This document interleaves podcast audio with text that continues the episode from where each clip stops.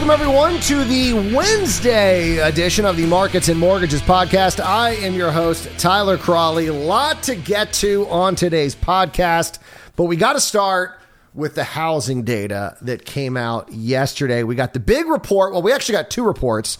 They always come out on the same day. I'm talking, of course, about Case Shiller and the FHFA Home Price Index. Now, the one that gets all the attention is the Case Shiller Index. So that is where we were start.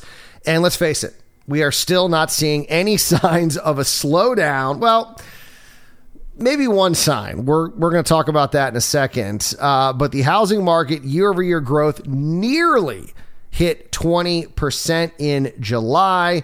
This according to the latest Case Shiller Index data. So year over year, the Got to take a deep breath for this one. The S&P CoreLogic Case Shiller U.S. National Home Price NSA Index. Oh, There we go. Reported a 19.7% annual gain in July. That is up 18.7% from the previous month. Now, month over month, the U.S. National Index saw 1.6% growth, which is still pretty impressive. I mean, 1.6%, you annualize that, and we're talking about a pretty good year. However, in June, it was 2.2%. And so that's the sign that I was talking about. So we're still seeing tremendous year over year growth, and we're still seeing growth month over month, but the growth rate is slowing. And we'll talk a little bit more about that in just a second. Uh, Phoenix continues to lead the way with a whopping 32.4% year over year price increase. Just let that sink in.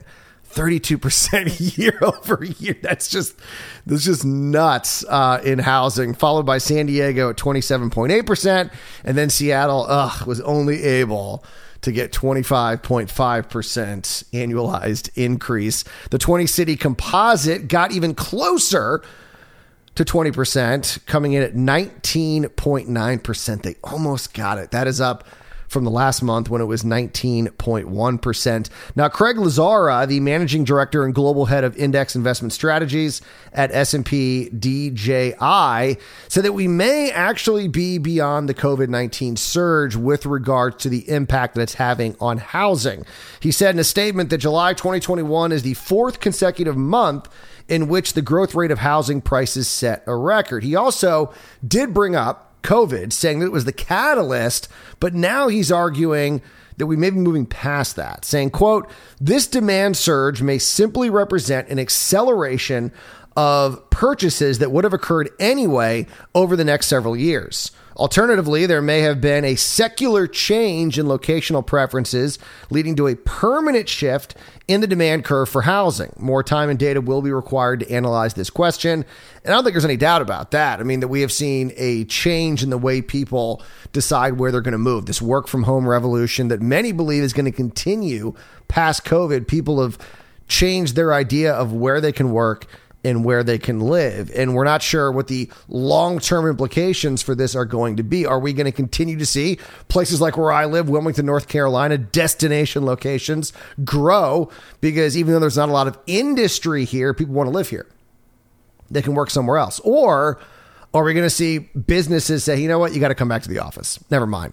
We're not down with this work from home revolution. So we are going to need to see more data and see what the long term implications of what is happening right now. Is it here to stay or uh, is it going to go away? That rhymed. we'll see what happens here. Now, for the second month in a row, the Case Shiller Index showed bigger growth than the FHFA Home Price Index. The year over year for the HPI was up only 19.2%. Ah, didn't get to that 19.7 that we saw with Case Shiller. But this was higher than June when it was at 17.4%. And interestingly enough, the month over month increase also showed a decline, not a reversal, but just a slowing in growth. The HPI showed a 1.4% month over month increase, down from the 1.6% increase that we saw in June. One of the benefits of the HPI is they do have very detailed stats on the regions of this country. Now, normally we're talking about kind of like the four quadrants where we have kind of the West, we got the Midwest, we got the Northeast, and the South. The HPI is very detailed. I think there's maybe 10 or 12 regions. And the region that saw the most year over year appreciation was the mountain region, up 25.6%. That's nuts. I mean, is that like all Seattle? Not that Seattle's mountains, but that's the same almost data that Seattle had. Followed by the Pacific at 22%, New England up 20%, South Atlantic also up about 20%, and East South Central up 18.3%. Now, interestingly enough, the month over month data was a little different. For example, the South Atlantic saw the most growth, up 1.9% month over month, followed by East South Central up 1.7. And then we had the Middle Atlantic, West South Central, and Mountain all up 1.6% month over month. So here is my hot take for the podcast. And it's not even my hot take. It's it's not. It's actually Bill McBride. Of course, Bill McBride, who blogs over at Calculated Risk, who famously predicted the housing crash. So he's someone that I like to follow, and even sometimes uh, I'll talk with on Twitter. And back in June, we were talking about you know the housing data, and he had made a projection, and I'd kind of asked because he said something along the lines of, "We're not going to see the peak." until the end of the summer. And we're getting to that point. So here's what he said. This is back in June. Bill McBride, I was talking to him on Twitter. He said, quote, my guess is that the year over year peak will be before the August report. Case Shiller is a three month average, so it really lags. End quote. So that was Bill McBride on Twitter three months ago. Well, this is the July report. Next month we will get the August report. And so we are we are already seeing the month over month data start to slow. Will next month be the first decline in annualized price growth since August 2020? So it would be 12 months. August 2020 was the last time we saw any dip in the year over year appreciation. It wasn't a lot. It was two or three tenths of a percent. so it wasn't a lot, but could we see that again in that that starting the decline? Once again, we're not talking about home prices reversing, but just somewhat slowing. So we're gonna. I'm I'm very excited, uh, and my curiosity is peaked for what could be in that August report. And was Bill McBride right? He was right last time. He knew when 2008 was going to happen. And now we're not talking about 2008 again, but uh, I am now eagerly awaiting that August report. Now, before we wrap things up, I did want to talk about consumer confidence. We also got that data yesterday, the monthly report from the conference board.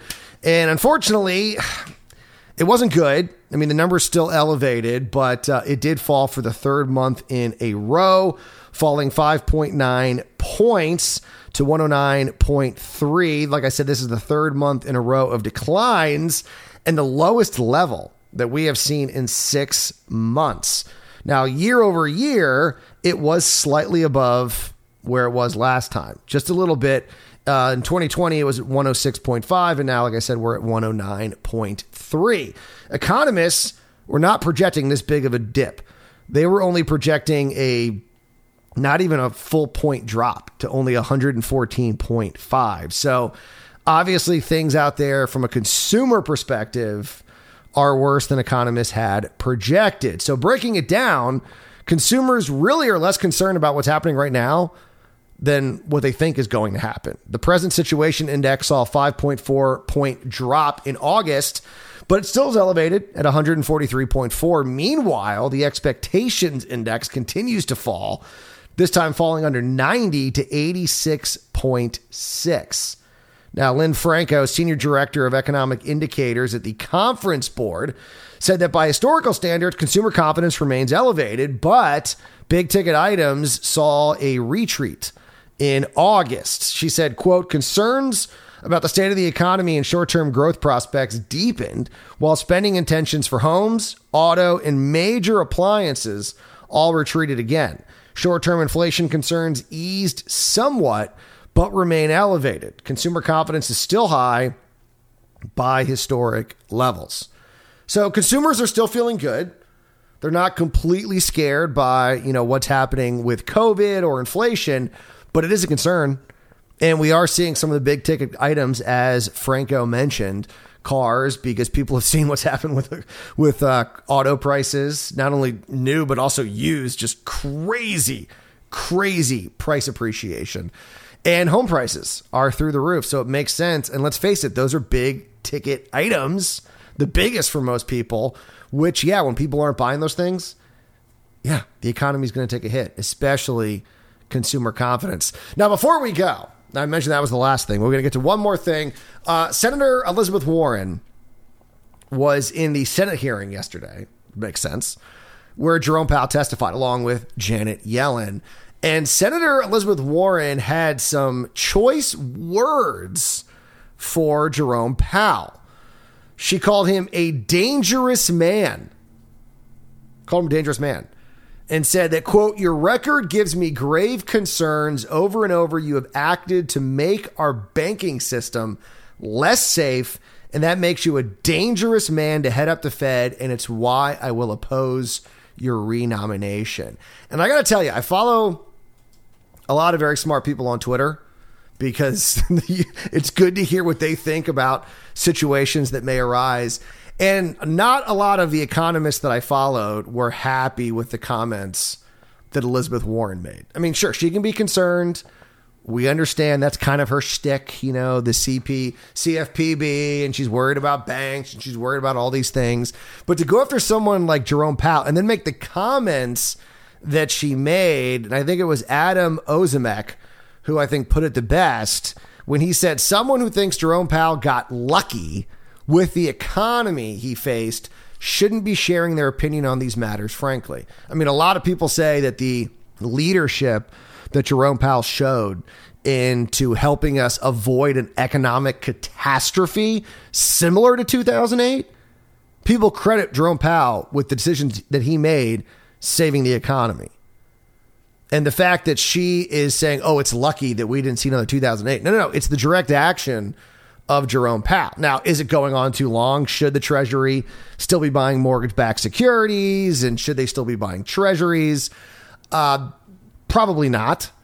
And should interest rates be rising? I mean, we can have all these conversations and we can say, you know what, maybe we should stop that. Maybe we should reverse policy now, now that we are out of the worst of it. But the idea that he got lucky, a lot of economists were not at all happy with those comments. And I second that opinion. All right, we got to go. Um, what's going to happen today? What is happening today? Oh, mortgage demand rates dropping at 7 a.m., the weekly survey from the Mortgage Bankers Association. And then we got pending home sales data from National Association of Realtors dropping at 10 a.m. So another busy day. We'll talk about it all here tomorrow on the Thursday, right? Yes, I'm doing the math in my head. Thursday. Tomorrow will be Thursday the Thursday edition of the Markets and Mortgages podcast. And as always, do not forget, do not wait to buy real estate. To buy real estate and wait.